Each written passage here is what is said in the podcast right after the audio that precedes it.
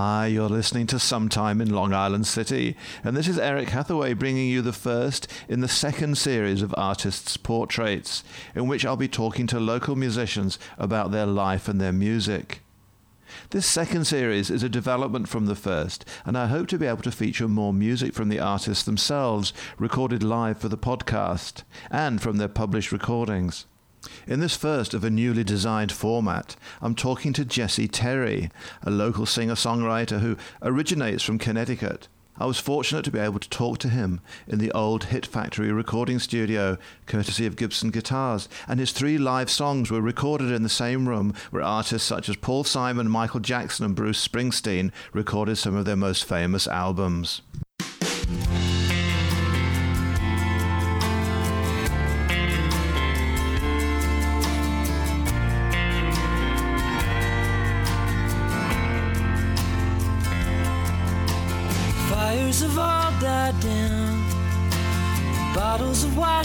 Shore. Silence filled my head, a deafening roar. Ferries are fueling up, you'll catch the first one home. I'm losing the will to fight the pull of the undertow. From the day we collided, our fate's been decided. The restless moon divides us. We know it's wrong. We know it's wrong. We move against the tide. With nothing on our side, we keep holding on, holding on, holding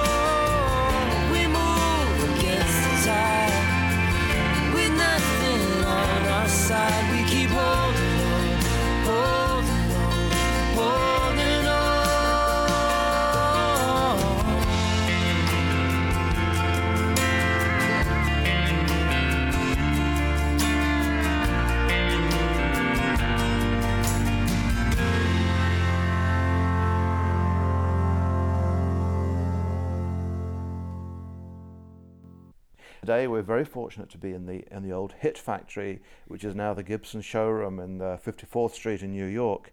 And we're sitting in the studio where Michael Jackson's Bad was recorded, Paul Simon's Graceland, and many many other Very hits. cool. So very very privileged to be here, and uh, I'm very also very privileged today to be talking to um, Jesse Terry, uh, singer songwriter who comes from that place that I keep mispronouncing, Mamaroneck. Mamaroneck. Mamaroneck, yeah. that's right. yeah. Is that an Indian name? I don't know. That's a good question. I didn't grow up there. Okay. I grew up kind of over the border in Connecticut. Okay. So Yeah. whereabouts in Connecticut did you grow up? I grew up in Wilton, Connecticut, which is um is still close enough to be a, a Manhattan commuter town, but but pretty country, pretty rural. We grew up next to a, a horse farm, and and um, now it's a very very cool organic farm. Beautiful, beautiful town. Big family? Um, yeah, yeah, pretty big, pretty big family, and uh, I mean, my immediate family isn't as big. I just have my um, my older sis, who's who's really cool. Um, another very creative, creative soul. Um, but fairly large Irish family. Is that where the word the name Terry comes from? I believe so. First generation Irish? Irish going back a long way? No, no, uh, yeah. I mean, my grandfather was um, or is German, and uh, my grandmother was um, I think I believe 100% Irish, and we still have family over there. But I haven't I haven't made the made the trek over there yet. But I can't wait to. It's gonna be awesome. So it was you Together. and your, your older sister. Yep, she works for um, Anthropologie in Philly now. And Oh, the, the, the store. Yep, and she's also um, an au- she's just released her third book. Um, just went on like a big book tour. She's been touring like more than more than I have lately. So what kind of book? Ah, it's a crafting. She's into crafting, which I guess is like a big, it's a big craze right now. Okay. And any other extended family around where you live? Um, yeah, my mom lives in, in Greenwich, Connecticut. Um, she's a uh, she's a master gardener and also an artist and graphic designer. And my dad moved to Arizona like two years ago, so now we have a, a nice excuse to go out to Scottsdale, Arizona, and you know, make lots of visits to Sedona and the Grand Canyon and stuff. So that's cool. I dig it out there. So much music going on in your family when you were growing up? Oh yeah, I mean, uh, my parents, um, my mom and dad, before they split, were were in a duo, so they worked. I think they I think they gigged about six nights a week as we were growing up, and, and, and had a great local following, and then and then woke up in the morning, you know, to take care of, you know, they got home at two or three or whatever, and you know, the apparently the club scene was just booming back then, you know, in the in the in the eighties. Um, and then they'd wake up in the morning and take us to school. I don't know how they did it. I think my dad like did that for a while and worked as a a, a school bus driver, which I guess wouldn't want to. I wouldn't want to be on that school bus. What kind of music was it?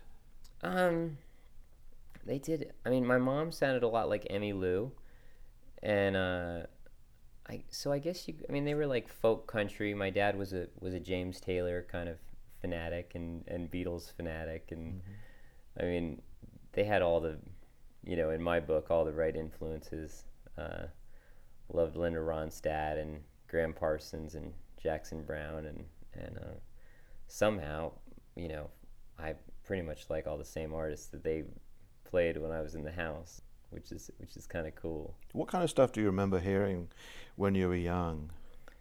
Oh man, um, always remember hearing lots of Beatles and lots of James Taylor, and then um, as it got more into like the '80s and stuff, I remember like I remember the Hall and Oates kind of craze and like lots of lots of Thriller, lots of Thriller. So Michael Jackson, I think, probably became my, you know, my hero when I was. So it's pretty pretty cool to be in this set at that point. So what instruments did your parents play? They played. Um, my mom played guitar. Um, my dad played guitar, drums, bass, piano.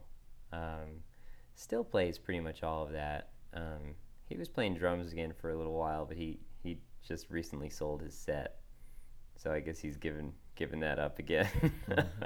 So were there a lot of instruments around in the house? yeah. Oh yeah. Yeah. So can you remember picking up a guitar or any other instruments for the No, first I didn't. I, I, you know, my, my sister and I sang, and um, I got super, super into painting and, and fine art, and you know, I think just kind of avoided music until until I just couldn't any longer, and then it it bit me. It bit me really, really, really strongly when I was about 18 or 19, and I I wrote my first song, and I started playing guitar, and, and from that point on, I just couldn't, you know, I, I couldn't put it down. So before then, you avoided music because there was so much of it around in the house. There was so much around of it, and, and also it was my parents. It's what my parents did, and then, you know, my mother. My mother married a musician slash author, and so I guess we were very encouraged to be artistic. Um, for some reason, I just got in. I just got into fine art um, before music, and I don't. I don't know why. That's like what watercolor painting, oil painting. What? Yeah, oil and and pencil and pen and ink mainly. Do you still do that? Um, I've been doing it a little bit lately, when I when I can. You know, music's pretty pretty consuming. And was that something that nobody else in the family did? No, my mom. Um, my mom's still an artist, and and always always was an artist. Right.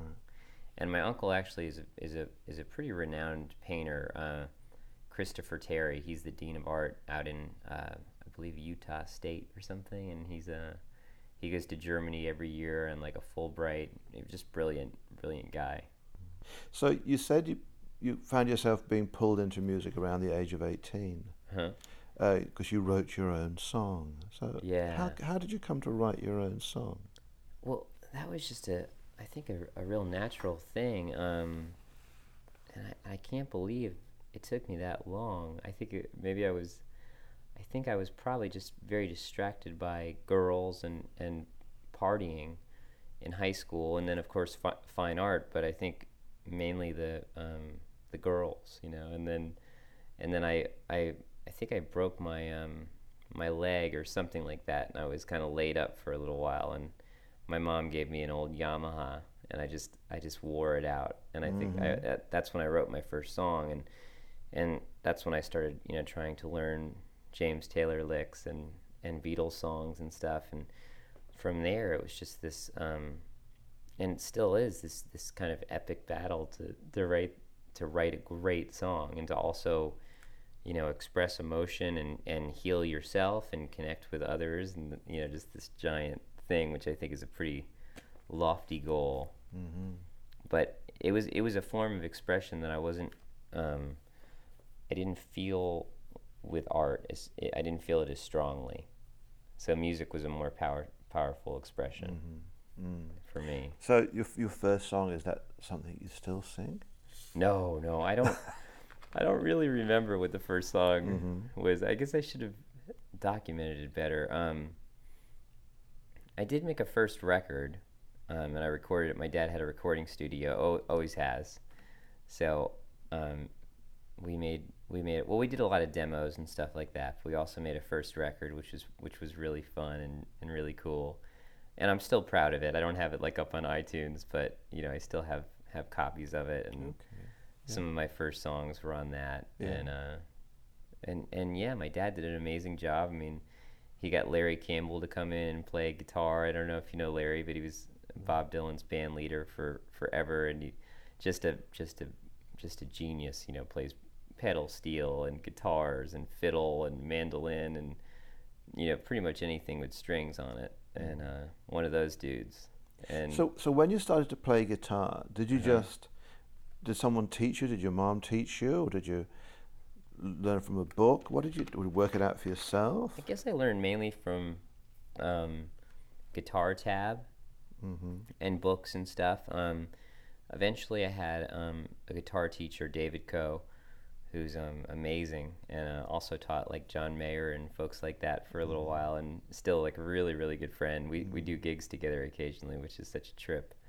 But um, just a wonderful guy, and like just one of those great teachers who like didn't force you to like you know i told him i was like i want to be a great songwriter. Of course i want to be a great guitar player but the most important thing to me is being a great songwriter. So we didn't spend too long on like the solo to hotel california you know? Like he was mm-hmm. he was really great about teaching me what i needed to know you know? So it sounds like you were around a lot of very talented people yeah who were helpful towards you as a young guy developing as a musician. Absolutely. Yeah, no, very helpful. I had a great voice teacher, um, Tracy Marble. Her husband was actually my drum teacher growing up, and um, she was amazing and the same kind of thing. She knew what I wanted to do. She didn't try to get me ready for Broadway. You know, she she she helped me with my vocals and she helped me like get ready for Berklee because I uh, you know eventually went to Berklee when I was 21. So I went to college a little late and uh, like everything else, a little late bloomer on that. Right. So And, you, uh, you, you, you wrote your first song when you were 18, and then Uh-huh. you went to college at the age of 21. Yeah. What were you doing in that period? Well, I I um I was a full time for for a while there after high school. I was a, a full time nanny or manny, as I like to call it, and I took care of some kids, some wonderful kids, and and that was great. And when I wasn't doing that, I was just playing guitar, and and I had an apartment, and um, eventually, I think at, about after a year or so, my grandma, I had this this wonderful grandma, and um, she said, "Why don't you just come live here, and you can stay up all night and play your music, and you can save on rent and get ready for Berklee." So, I moved in with grandma, and I just had an amazing couple of years with my grandma. So right after my grandpa passed, so I, I feel like I was able to kind of, you know, hang with her and, and keep her company, and we just had a we just had a blast together. Watched a lot of Jeopardy, played a lot of music. It was good times. So did, when did you go, first go and play in public? Um, there was a place called, um, it's still there, I believe. It's called Acoustic Cafe in Bridgeport, Connecticut, and um, they had an, just an amazing um, open mic there. Just, I mean, you know, some o- open mics are just dreadful, you know, and some are uh, amazing, and this was just one of the amazing ones, and there was such a community there. There were some people there that were just at, at such a high level, and there were people like me who were just learning and, and still looking down at their fingers when they're playing an F chord, and and so it was a wonderful kind of community and environment to to um, to grow musically in. So they were they were very kind to me, you know, So can you remember how you decided to go along there to go along where. and, and risk playing in public? Did you was that easy for you to do? Were you encouraged by family? No, I was very nervous. Um, um, and I was nervous about performing for a, for a long time, even even after I became better and you know and and worked really hard. Um, um, but I just I just viewed it as a as a necessity, and and the and of course the rush. I mean the rush from um, from having a great show or a great performance is is so amazing. You know, connecting with other people, and so so the rush of that and like the need for that kind of outweighs the the fear of like having a bad show or just or screwing up. And then you you know you get to a certain point where even if you have an off night, like it's not like that bad. Mm. You know, I mean, when you're first starting, you can have you can have a really off night. You can have a train wreck. Mm. you know, And do you judge the, the night by the reaction of the people or by your own critical standards of performance? I, th- I think it depends. I mean, I think this business is. I mean, a couple weeks ago, I was playing, you know, on this beautiful farm in Alpharetta, Georgia, which is outside of Atlanta, and uh, on this just amazing concert series. Probably about 350 people there. Just you know, beautiful lighting, sound. It was just perfect night.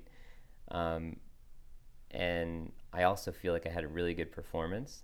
And then, um, you know, over the weekend I played a show where there was I was pretty much just playing to my wife and my dog, you know, outside, and it was a beautiful day. And it doesn't bum me out as much because I know that, you know, there there's just different shows, and this business is just it's very humbling. You know, you can have a show like that where where your people kind of treat you like you're you're you're famous almost, you know, and and uh, but we all know it's you know it's it's crazy. We're just like, oh, thank you so much, you know, it's very humbling. You're very grateful for it, and then you play a show where where you're playing to a few people, and you know maybe maybe the, you can barely hear the applause, but you know that it's not necessarily because of you.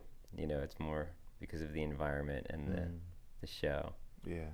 yes. But yeah, I guess I, you could say I'd be self I'd be self critical if I was, um, you know, especially if I was unprepared. You know, I don't, I don't like that.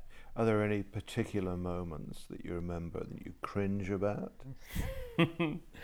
um, quite a. F- there's probably quite a few. I probably blocked them out. Um, I'm trying to think. Um, well, when I was in Nashville, I spent a long time in Nashville as a staff as a staff writer on Music Row. You know, I had a publishing deal down there, so I'd only play about maybe once a month or so usually. So every show was, you know, like the build up to it was was was kind of nerve wracking because the more you play, the more the more it becomes so natural and you know like I had three shows over the weekend, so I'm, you know, I probably played eight hours of music. You know, I'm like I'm pretty used to it now, but um, back then there'd be this big build up, and I and I think I had some stage fright that I worked on, and so I had quite a few shows where I feel like I I bombed Mm. just from being nervous and not not enjoying the moment and having Yeah. fun because it's it's all about having fun. Yeah. You know, even if it's a the biggest show ever, Yeah. you know, it's it's it's all about having fun. Let the blue skies go to your head. Take two. Two. Two.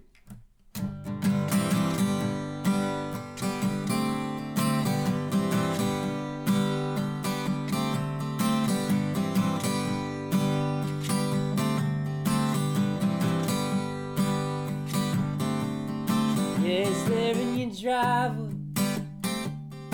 About a quarter to nine. You can hear the boardwalk and the carnival rides, and it's much too early just to sit at home. But you only see thorns as they hand you a rose as you lean on the hose car. His engine's warm, he's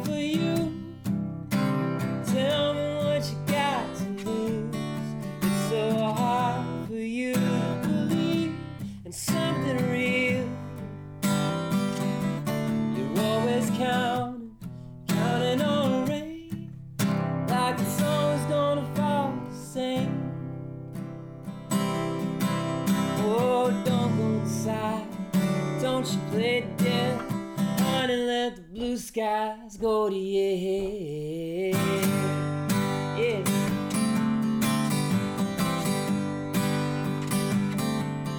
See you flash your childhood in his halogen lights.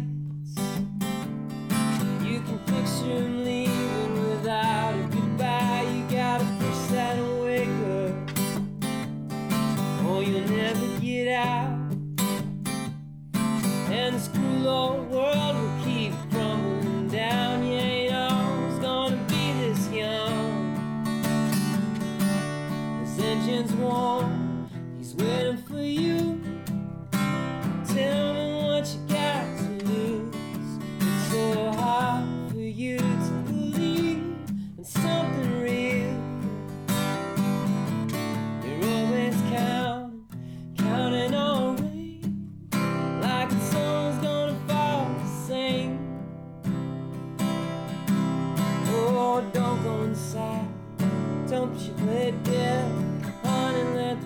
skies go to your head. Oh, oh, oh. It's a long, hard fall.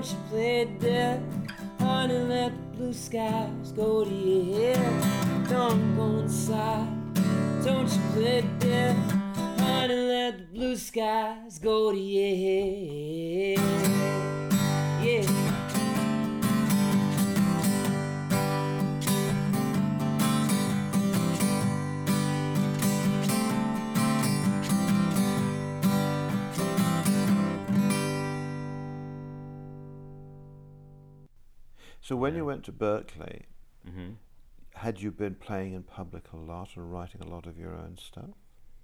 Um, yeah, I, I'd been, um, well, I don't know about a lot. I'd been playing a lot.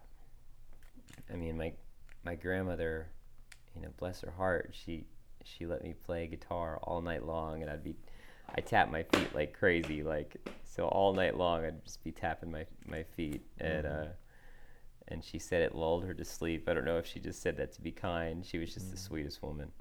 Um, but so I was playing this open mic pretty much every week. But that was, you know, that was pretty much the extent of my live performance career before I attended Berklee. Mm-hmm. And I wrote a lot of songs. I wrote a lot of bad songs mm-hmm. and maybe a few good ones. And and then hopefully a, a couple years into Berklee, I started writing songs that were that were halfway decent, and uh, I had a lot of success there. Like in the in the songwriting department, got a lot of scholarships, which which helped a lot. So you know. went there to study songwriting. Pretty much. I mean, I wanted to get better at everything. You know, whether it was singing and playing guitar and and harmony and and um, oh, I was terrible, terrible at ear training, terrible at sight reading.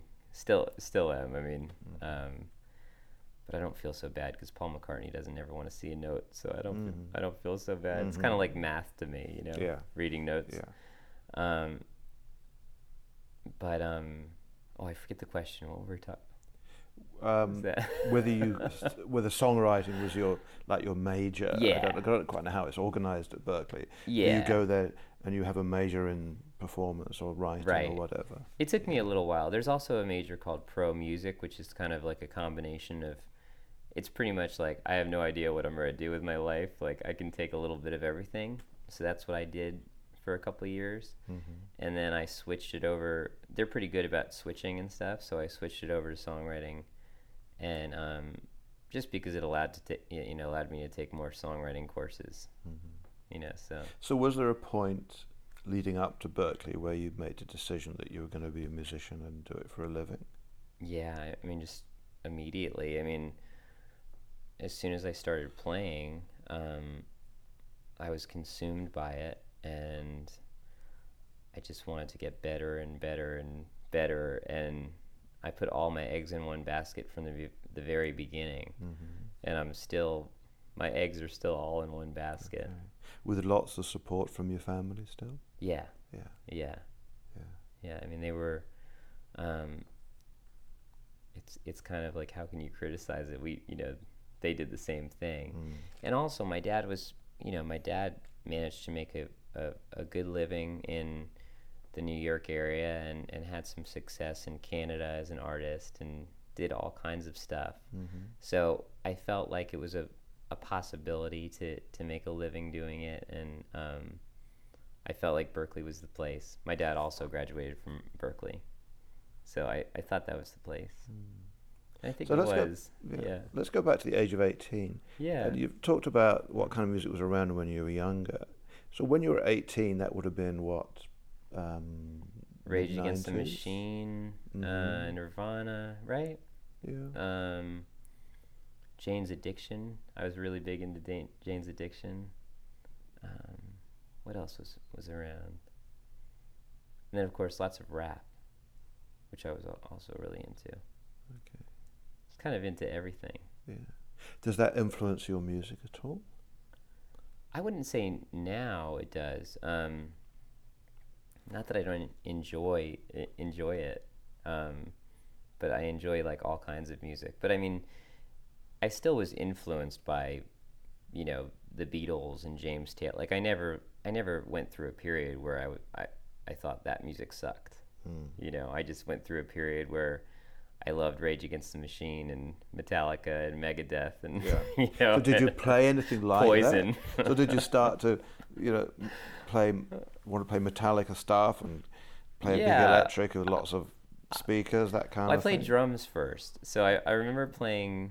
Um, my my first, you know, I, I should say that like you know before I played the guitar, I was, you know, I grew up playing drums, so I was I was a pretty good drummer, you know, so, you know, for my age. Yeah. So, at age age 12 or so, I remember playing in the talent show, and I think we played Poison and the Beatles, and I was also the lead singer.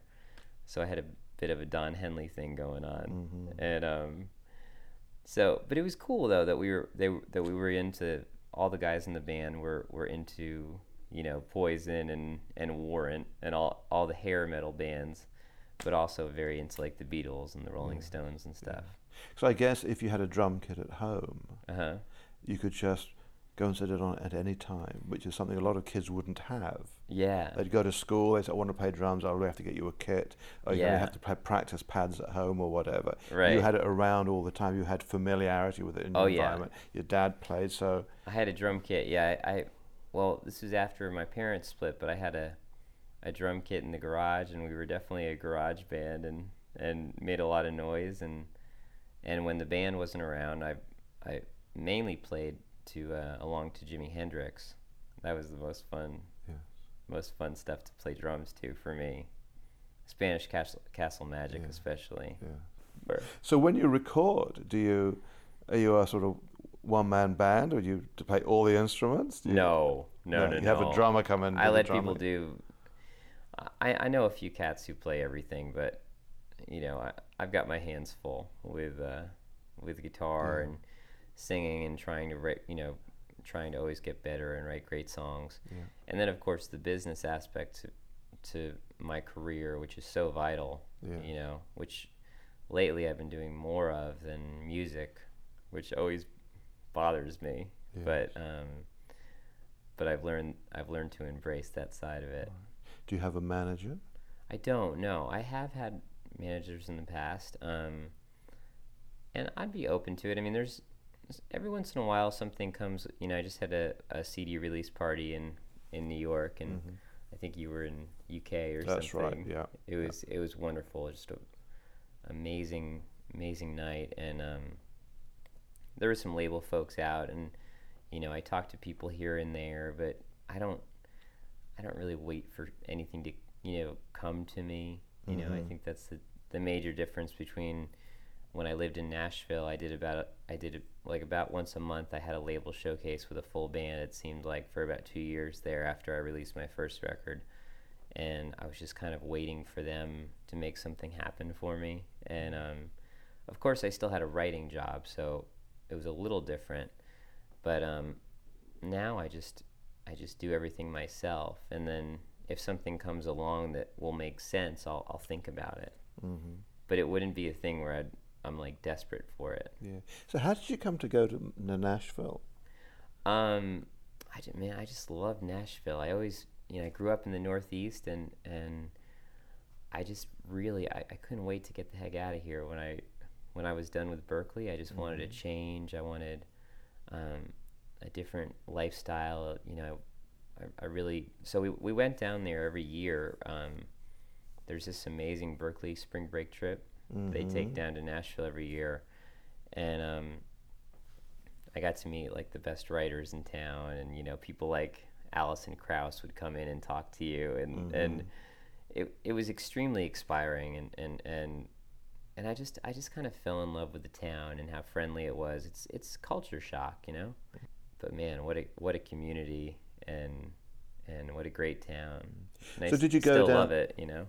Did you go down there because you you just wanted to to hang and just see what was available, or did you have a job that you went for? How did how did that work? Well, I, I uh, senior year of Berklee, I got a call one day. Um, we, we had senior year. We had this amazing apartment on Newbury Street in Boston. It was just just beautiful. You know, my other apartments were not so nice, but I got lucky. Like my senior year, and um, I was just walking to class, and some guy from Nashville called named Bart, and uh, it turns out he was the director of uh, Nashville Songwriters Association and uh, I had won grand prize and also second place in their like their international songwriting competition, Okay. which was like my Yeah. first kind of big.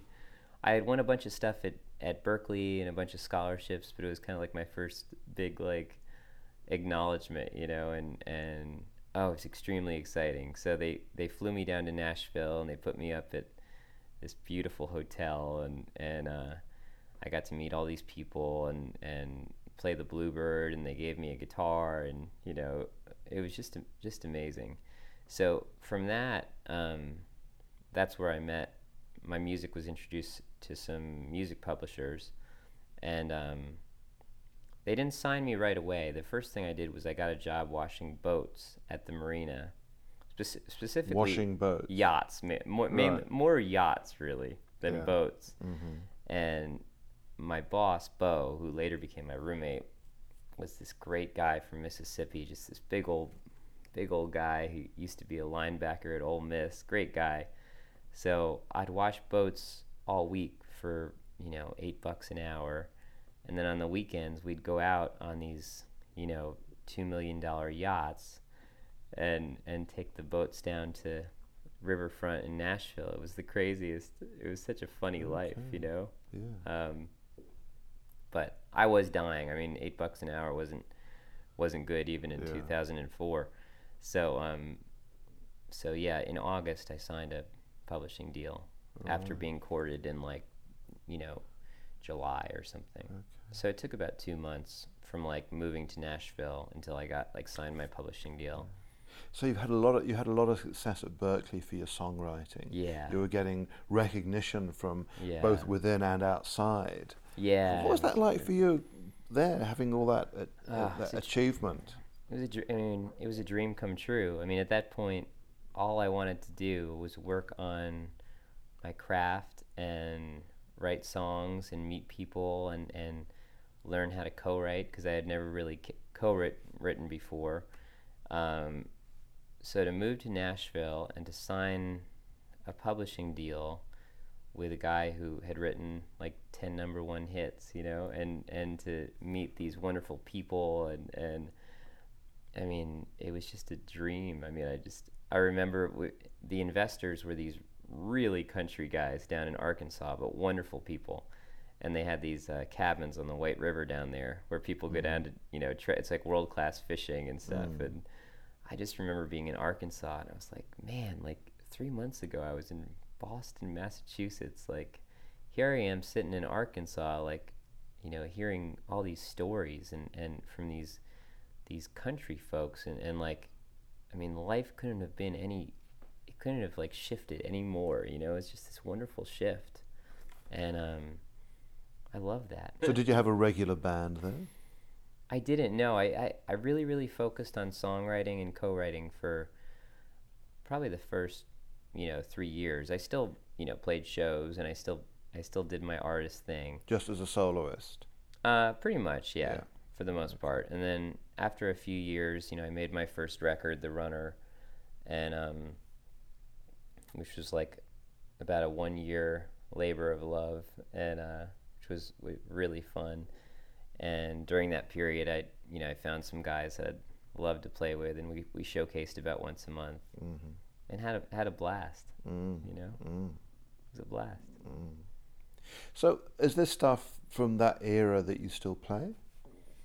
Uh, some of it. Um, I, I definitely really, I'm proud of my first record for sure, and I, I, I still play a lot of those songs. Mm-hmm. You know, some of them are more suited for a full band, and um, I haven't played with a, you know, I played with a kind of a full band in New York City. It seems like a lot of people are, are you know, playing, are, are stripping down a bit, Mm. you know, just Yeah. just because of the cost and um, but I mean for my CD release I had I had I pretty much had a full band. Uh, it wasn't like a full rock and roll band. It was a little bit more broken down. Mm-hmm. Um, so a lot of the songs work that way. Of course, at that show I played mainly stuff off the new CD. Yeah. But I still I still play those Yeah. all those songs pretty often. Mm-hmm. Yeah. So CDs that you've done, the latest one, Empty Seat on a Plane, Yes. Uh-huh. and the first one was The Runner. uh-huh. Between that, between those two, is there something else as well? Uh, no, no. I had I had quite a lull there. I um, I had to go out and get a real job. I had always worked part time as a waiter on the weekends. Mhm. Um, because you don't, you, n- you normally don't make a ton of money as a as a staff writer unless you've had a, a bunch of hits. You know. Mm. Um, although in Nashville you can the money goes a lot farther. Yeah. So how does that work if you're a staff writer Uh-huh. and it goes to an artist and it's a hit? Do you Uh-huh. get do you get royalties as a as a writer for that? Is that- Sure. so does that it's not Yeah. doesn't go to the company, it goes to you. No, um, it goes to, you know, I don't fully understand it, but it's a basically you have, um, it's like a record deal where you have to pay off a certain amount of, um, you know, you have to recoup Okay. the money that they've Yeah. paid you, but it comes from a certain stream, and I forget, I forget what that is. They have your, you know, in most cases they have your publishing, so I think it just comes out of the publishing stream, All right. but your writer share comes straight to you. Yeah. So for for a top ten hit, you make quite a bundle of Okay. money. So is there stuff that you wrote then that's been recorded by other people that did well? Yes, but not no, but not that well. All right. I mean, anything still- that people might know? No, no. I mean, I had some TV placements. I had some some indie stuff. Um, I've had some people ask me about songs recently. Like you just you just never know. I mean, the life of a song could be, you know, ten years or twelve years before it's cut. I just don't know. It's not my um, at this point in my career. It's not my plan A. So is that publishing company might they still be pitching some of your songs? I think so. I think they So are. something might come out of the blue somewhere. Yeah, it could totally come out of the blue. I mean, and that that's another beautiful thing about this business is that, I mean, I, I, look forward to checking my email every morning, you know, I, because sometimes, every once in a while, there, there's something in there that's, you know, incredibly exciting. Mm-hmm. You know, even if it's just like, will you come here and play my concert series? And, you know, is it okay if I pay you, you know, a thousand dollars, you know? Yes, it's okay. That's okay. you know, that's fine. Yeah. Yeah. Try to contain my excitement because it doesn't happen every day, you know? So most of the most of stuff the stuff like that I have to work very hard for and book and, and do and do all myself and continue to keep on working so I can continue to do this full time Mm. because I don't, I don't ever want to do another job. Yeah. Let's let's talk about empty seat on a plane. Sure, yeah. Where does that come from? Well, that was, you Th- know, that song. well, the the very very short story version of that is that you know I met my wife um, Jess in the South Pacific. After I lost my publishing deal, I took a um, after after some very very very lean months as a full time waiter. I took a job on a cruise ship. Uh, met my wife, you know, immediately and fell in love immediately. And kind of like music, just knew that this was it. You know, it's the same kind of feeling. And um, we came back to America together five months after um, we spent five months in the South Pacific together, and then came back to America. And um, asked her to marry me in Nashville, and then she agreed to go, uh, pretty much move into the car with me and travel America and tour with me. I had set up this tour like around America as we were on the cruise ship. Because that was just kind of a gig that I took because I was, I mean, I wanted to travel and I, I didn't really want to play cover music, but for me it was just a way out and a way to save some money and get started touring, which is what I really discovered I really wanted to do. Mm. Um, so it was wonderful in that regard. And then, of course, I met my wife. Um, so when we came back, um, she was only supposed to be here for three months. She had a ticket. You know, when you come Mm, over here, yeah, you can yeah. only you get the three month Mhm. visa waiver. So she ha- and you have to have that return ticket. Yeah. And um, so so we had routed the tour to LA, and I think we were planning on probably both flying back to New Zealand together. But uh, it didn't turn out that way. We we stayed here and we got married, and um, the day her plane was going to leave, we were we were sitting and kind of just taking it all in, and in that in that LAX area, that romantic area of LAX, and uh, and she said somewhere up there there's an there's an empty seat on a plane, and I don't think she meant it to be poetic or meaningful, Yes, but the yeah. the image to me was very striking. You know that there was a there was a seat that was that was designated for my wife, and and she chose me. And at the time, we had like no money, you know, and um, the fact that she chose love and that she chose me was just very powerful to me. And and so that's that's where that song came from, and then and then eventually the the record became that because my, Yeah. my producer and I just said, well, that's it right there. That's kind of the record, isn't it? Yeah. You know.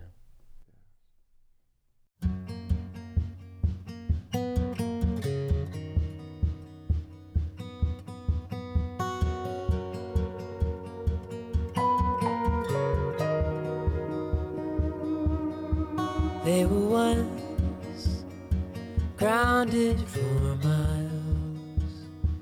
Now they are constellations burning like us, sipping the wine, tangled like vines, thoughts churning.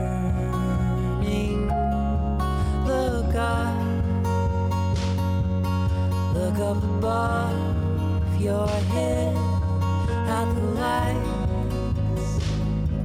'Cause you could be there instead in the sky. Or somewhere in the sky, there's an empty seat, an empty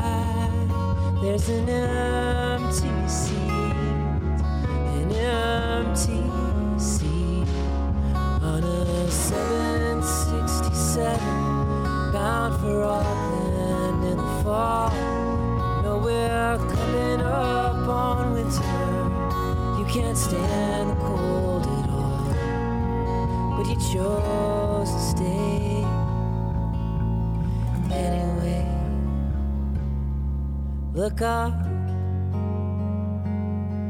look up above your head at the lights. Cause you could be there instead in the sky. Or somewhere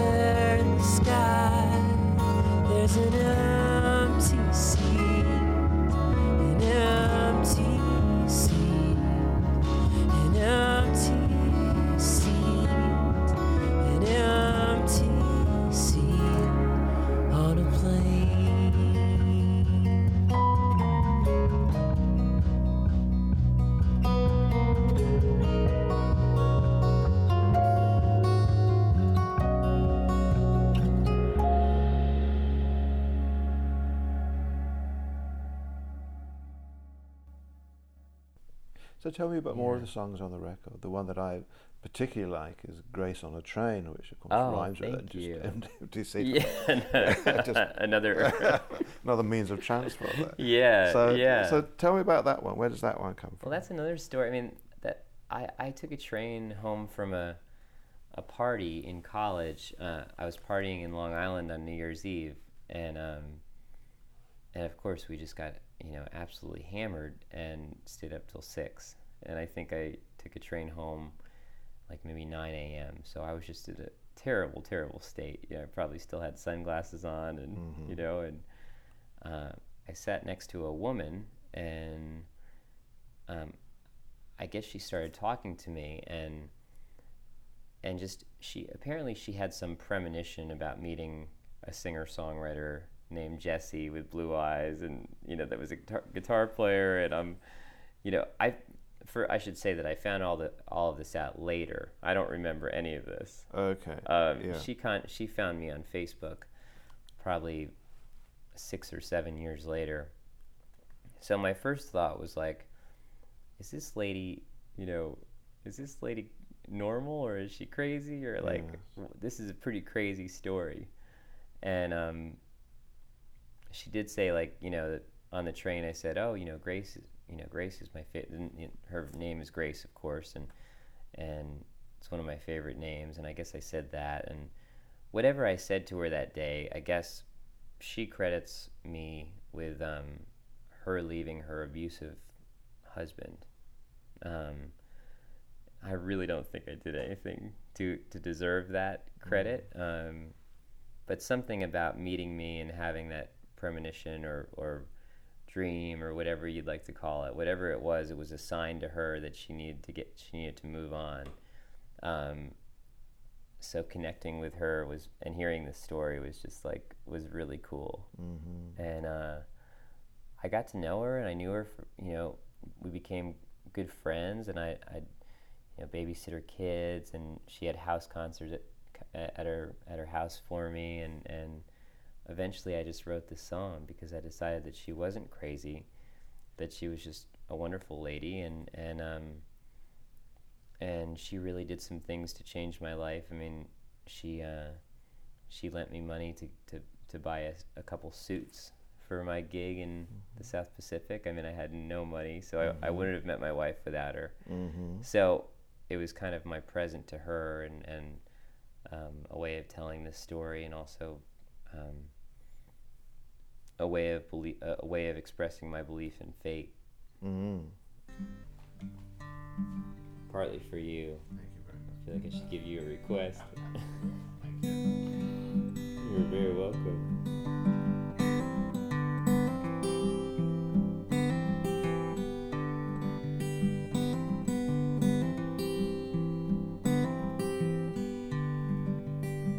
I found grace and the silence stung my ears with a gaze so far from here. Maybe Portugal or Spain. Oh, I just don't know. Why I said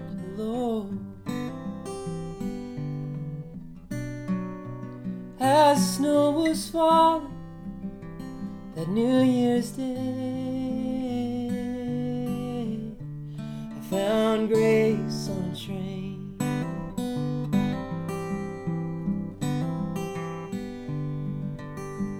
I found grace on a train.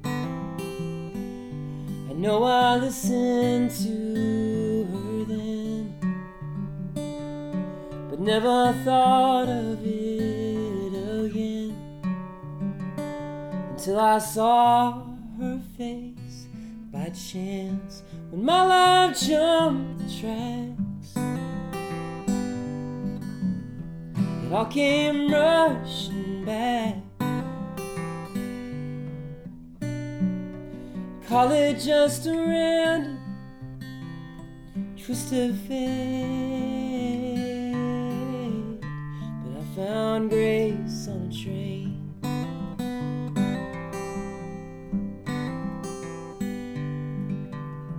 Said that winter day so long ago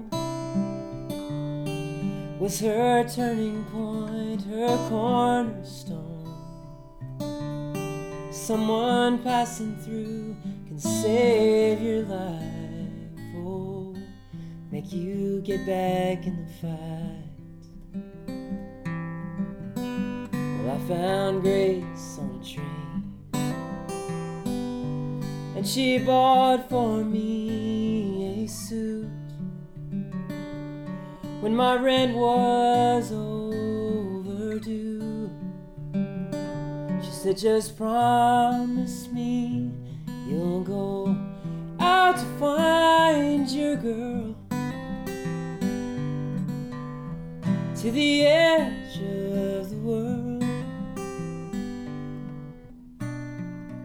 Something's telling me she's in the rain.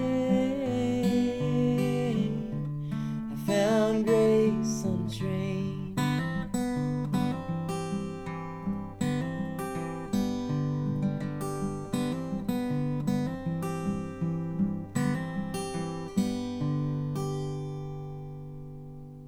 She sent me like an eight page or 10 page story. It's like almost like a, a short story.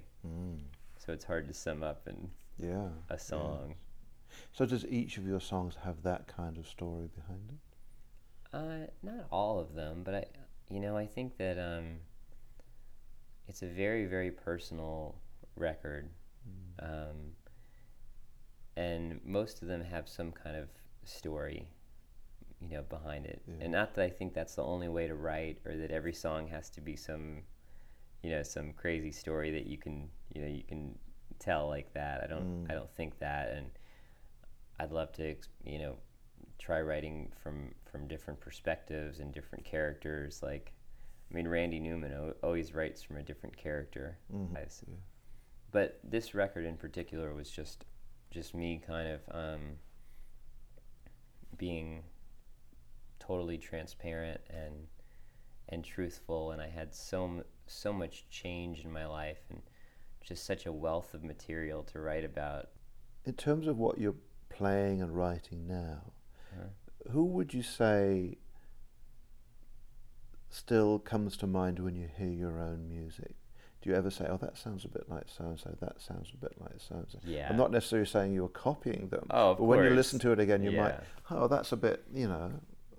I mean, you you emulate. I mean, Well, naturally you've absorbed some of the stuff, absorb. yeah. Yeah, So it who comes have you- who are you through absorbing at the moment? You know. Who are you absorbing at the moment? Um, well, I ch- I really try not to like because the first record I was definitely like in such a Jackson Browne craze that like, and just and like I was reading about Laurel Canyon and stuff, so I was just in a craze about that whole time period, that whole Southern California, early '70s kind of kind of mecca.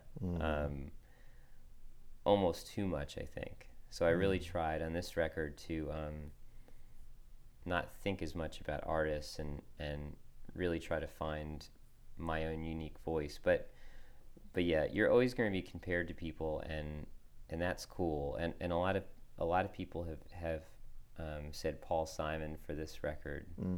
You know, maybe partly. I mean, Grace on a Train was one that we were in the studio and we were like, wow, like we better, like if we're not careful, this could sound like this could sound like something off of you know Yeah. a Simon and Garfunkel record. I think it kind of does already, a little bit, which Yeah. you know. Um, But that doesn't do it any harm, I don't think. no, I think it- I mean it's going yeah, to happen. I mean yeah. the songs are, I mean you're going to be influenced by by people, and I still hear some James Taylor sometimes. I still hear some some Ryan Adams or some Neil Young or some Jackson Browne in my voice or or whatever. You know, I mean. Um, Well, I said to you the other day, Neil Finn, and Oh, Neil You- Finn, you yeah, come and to- I've heard that a couple yeah. times too, and I've and I think they're brilliant, brilliant. But I've I've I haven't listened to them extensively, so that's that's cool. Mm. When someone when someone tells you that you sound like uh, someone that you haven't really been immersed in,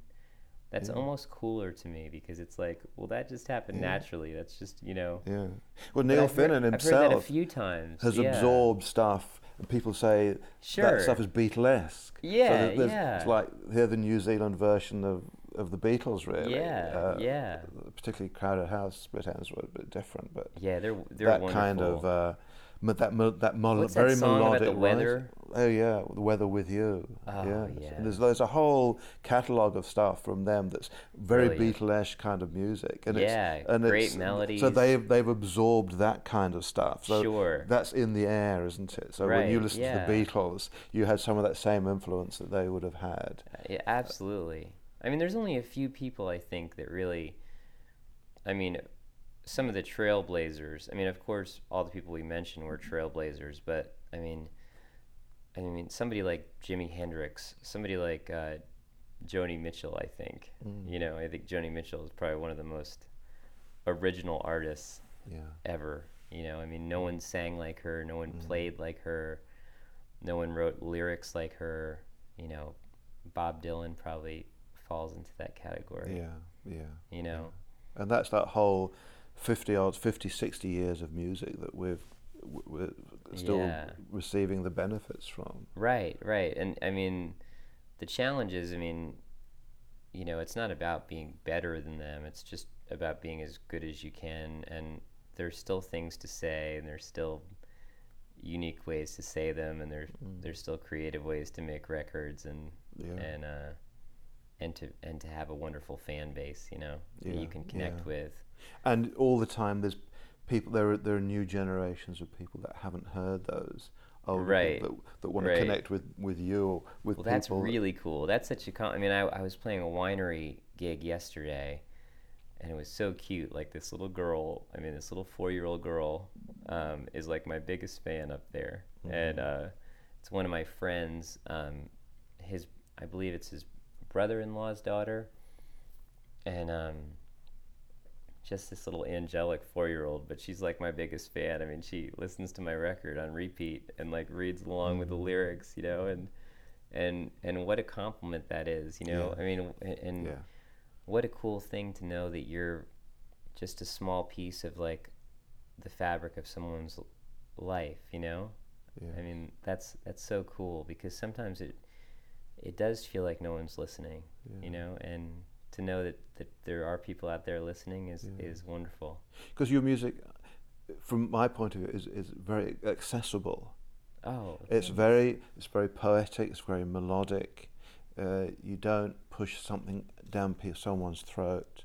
It's nice music to listen to, and it's also very interesting music to, to listen to the words. Uh, it's acceptable to a lot of people. So, who are you listening to at the moment? Um, I've been listening to um, oh so much. Um, I've been listening to Brett Dennen. Do you know Brett? No. Oh, he's brilliant, brilliant. And then um, Brooke Fraser. Yeah. Oh, she is just I think so fantastic and and one of those people that that uh, just seems like she has an absolute heart of gold, which which makes her so much more appealing because you just Yeah. want to support her and like Yeah. I'm happy to like buy her T-shirts and stuff. You know, even you Yeah. know. Yeah. Um, so I'm very, very inspired by her. There's the, these guys that I used to know, um, the Kin. Do you know the Kin? No. They're these, K K I N. yeah, Yeah. Australian band. Uh, they used to work with my dad, and uh, they're actually doing a residency in, at Rockwood uh, right now. They're wonderful, like incredible band. They're just they're just amazing.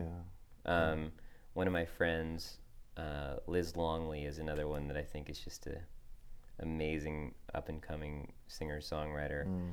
And I just came back from playing with two um, with these two amazing singer songwriters, uh, Beth Wood and James Casto. We just did like a little three day run in Mhm. in Georgia, and just so inspired by them Great. you know, and just wonderful people. I mean, that's like the two things for me is is like great music and like great people. Yeah. Say like I do these kind of in the round tours sometimes. Yeah. Uh, a lot sometimes with my really good friends, um, Lizanne Knott and Michael Logan. We do like a, a yearly tour together. They're also brilliant. See, there's Yeah. just so many people. I don't want to forget anyone. Yeah, yeah, yeah, yeah. um, yeah. Anyway, it's time we were um, for you to play something. So it's been a re- great pleasure talking with you, Jesse. Yeah, such a pleasure. Uh, and uh, be good to uh, catch you in concert sometime in New York. So thanks for talking, and now you're going to play a few songs. Great. That's great. Thank Great. you. Play a new song. Great. Okay, cool. Yeah. I've, I've, on- I've only played this a couple times. Um, so we'll give it a shot and hope for the best. But I, I really like it. It's kind of it's kind of about our, our love hate relationship for, for New York. Okay. My wife and I would, would would much prefer waking up in the morning and going surfing. You know, that's kind of our. this is called um, it's called rattling cage.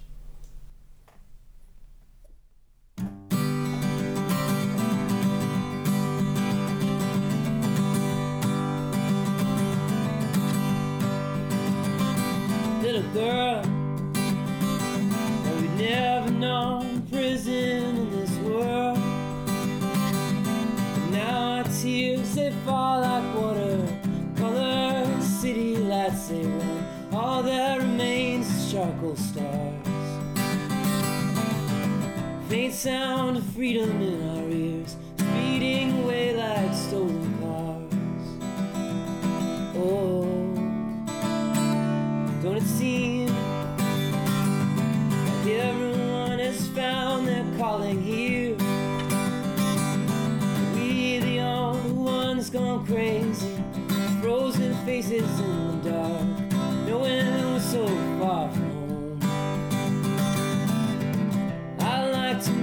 you off the train, kiss your hand and say let's go.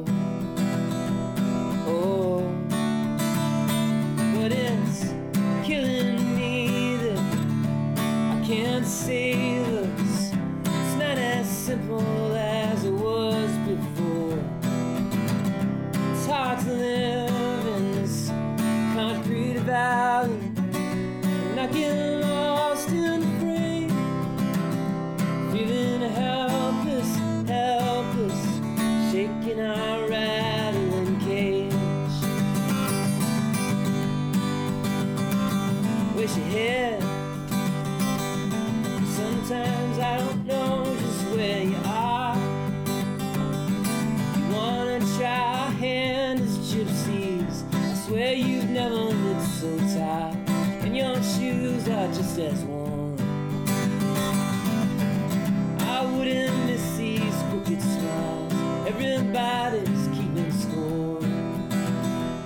Oh, yeah, it's killing me that I can't save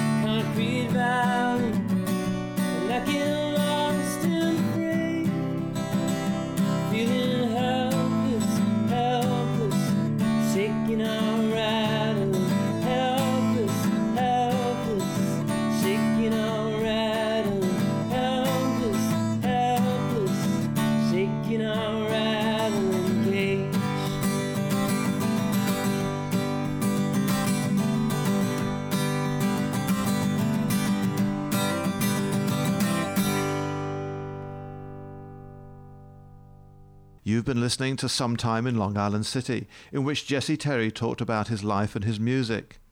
In the show, you heard Against the Tide from Jesse's first album, The Runner, the title track from his latest CD, Empty Seat on a Train, plus three songs recorded live for the program Let the Blue Skies Go to Your Head, Grace on a Train, and a new song, Rattling Cage. This is Eric Hathaway saying farewell from this edition of Artist Portrait, which is an Earth Sounds production.